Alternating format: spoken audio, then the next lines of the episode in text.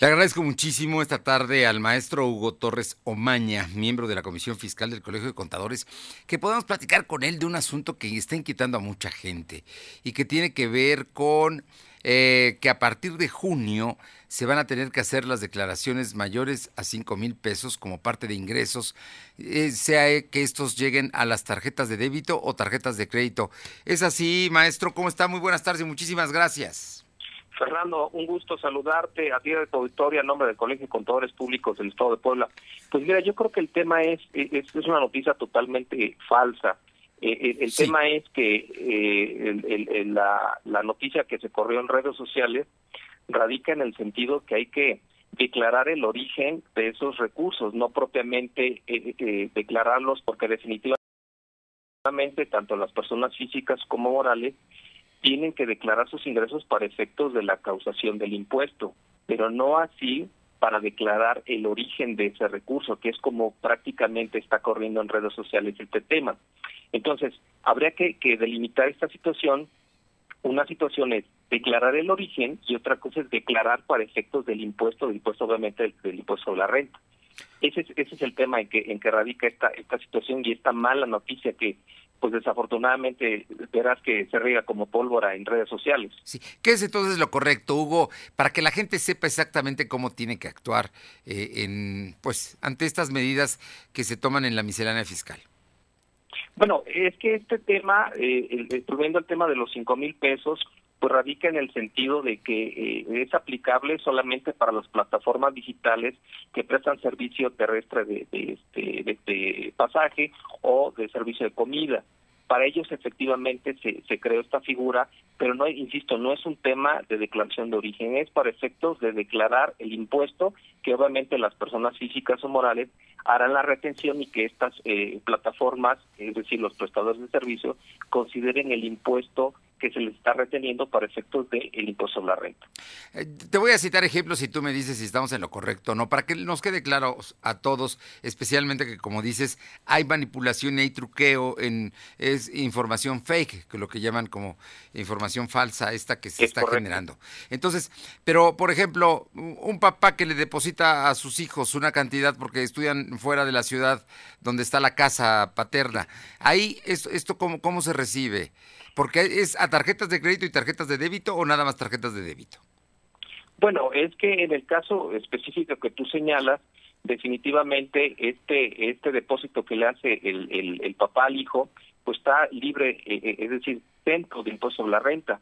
¿Por qué? Porque es en línea recta y además pues es de padre a hijo, siempre y cuando este esta este más bien este este depósito de dinero se haga por transferencia, ¿no? Antiguamente se conocía que el papá iba al banco, retiraba en efectivo y luego al hijo le, le, depositaba también en efectivo. Obviamente, el, digamos que el perjudicado en este en esta situación, pues es el hijo porque tendría que demostrar el pago del impuesto que obviamente situación que no acontece porque acontece porque insisto está exento de impuesto sobre la renta. Entonces lo que se recomienda en este caso el, caso que, que, tú señalas es realizar el, el, el, depósito al hijo con transferencia electrónica. Para que se sepa el origen ahí claramente y que sí pagó impuestos pues obviamente el, el, papá pues probablemente ya haya pagado el impuesto y el dinero que se le entregue al hijo pues definitivamente es libre de impuestos, o sea, es exento ahí. Claro. Oye, y cuando en alguien, por ejemplo, hace un préstamo y lo recibe, ¿lo tiene que recibir también por transferencia?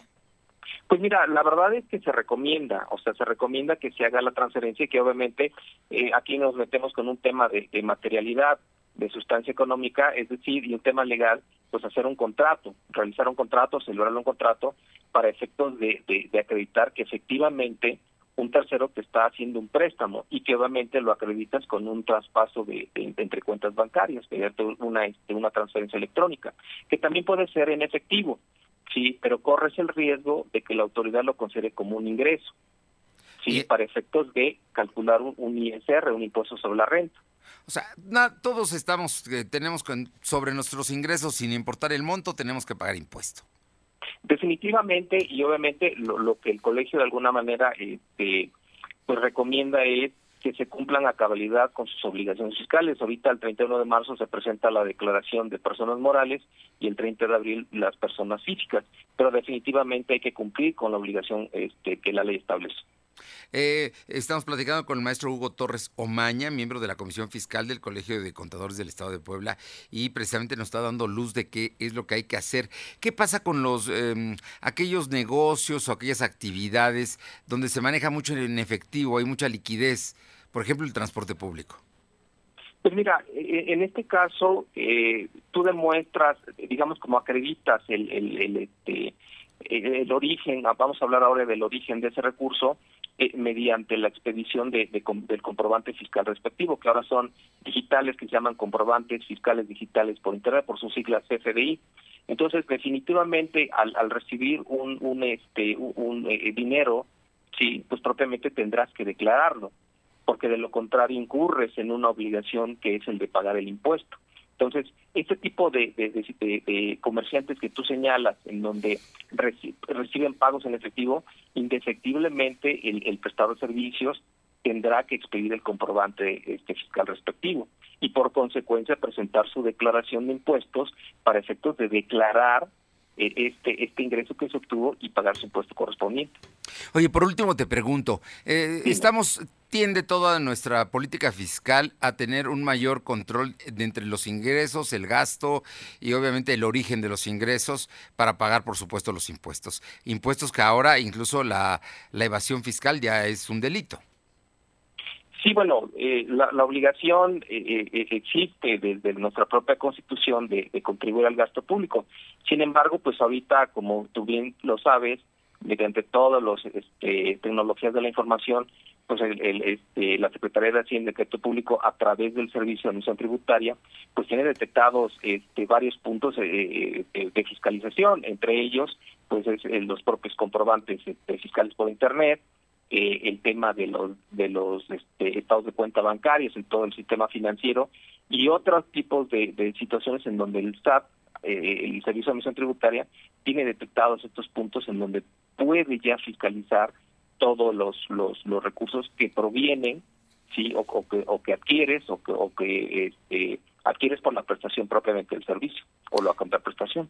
Muy bien. Así es que el tema del el, depósito que se estaba hablando de los cinco mil pesos tiene dedicatoria especial para los em, servicios, digamos, que se están haciendo como Rappi, como Uber Eats y como los de transporte que se llama ejecutivo, ¿no?